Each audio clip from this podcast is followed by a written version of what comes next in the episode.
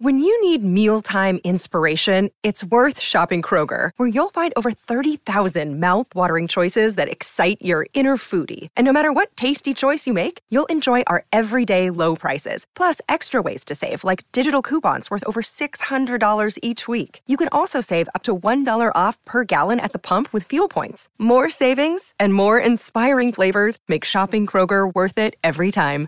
Kroger, fresh for everyone. Fuel restrictions apply. I'm Ben, and you're listening to the Sound Logic Podcast. This is Mike. Each episode, we discuss one of music's greatest albums from Rolling Stone magazine's top 500 list. Brought to you by two guys with no credentials. And uh, I want to point out, Jason, just so you, when you continue to make the Last Waltz references, Ben hasn't seen it. So, Sweet um, Jesus. How are we doing a podcast about the band and you've never seen The Last Waltz? so Well, I- Mike- I- Well, Mike first is- of all, I how do you have a Canadian passport? Don't they ask you like some quiz questions or something like that when you get your passport? Yes. that, well, that's only when you take the citizen, citizenship test when you're a new Canadian. They ask that Oh, okay. question. So if I became Canadian, I would have to answer Yeah, then questions you'd have about The Last yes. Waltz. But when you're Yeah. born with it, you you don't have to do that, which is a real shame. Um, but And a uh, real I met lucky break for Ben, syrup it sounds like. Yeah.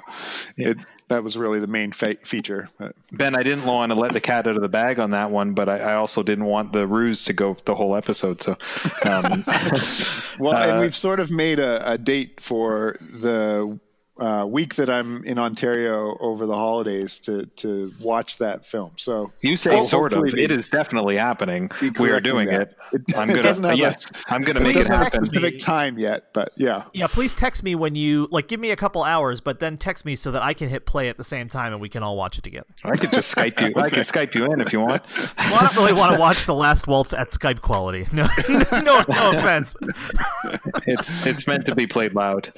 Um, Yes, loud and not over the phone.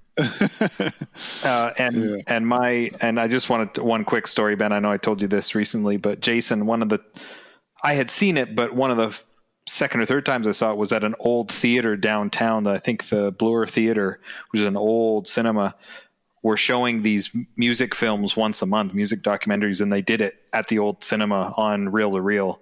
This was not that long ago, maybe ten years ago, um, and that was very special That's um, awesome. to see that. But yeah, Ben, Ben, we're gonna.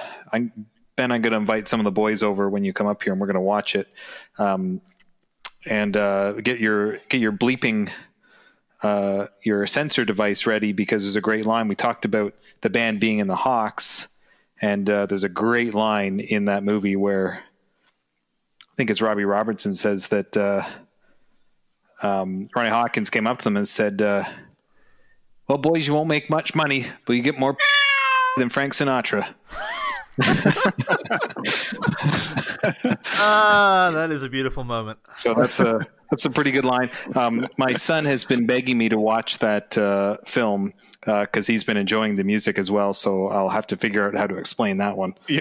Um, Ronnie Hawkins Which means loves you'll cats. have a lot of kittens. yeah, yeah, he's yes, he's just he, he is a cat enthusiast, uh, as many of them were. Yes. yeah.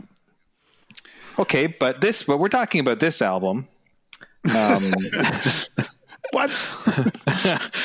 uh, uh, Jason, that's uh, that happens a lot on our podcast when we have to go. Hey, wait a That, minute. that you and your minister friend start talking about sex. Oh, no, no, no, Yeah. no, no. Kittens. That's why I find this podcast very uncomfortable to listen to. Oh boy. No, when we, uh, especially when we have a guest, when we start talking about different albums and different artists. Uh, Side tangents too. yeah.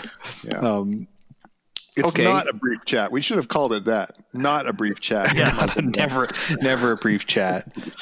And before you go, I got to ask a question really of both of you. I've noticed in the last couple weeks that The Last Waltz has like a massive four disc uh, audio version.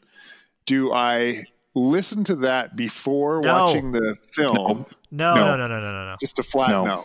Nope. Okay. It's, it really is, and you'll just, it, it is a film. It's a documentary, but it's a film. And you'll, and Jason, I mean, correct me if you think I'm wrong, but it, it is definitely a film. Oh yeah, no, no, you Um, got to you got to experience the last waltz first on film. That's how it was intended. Okay.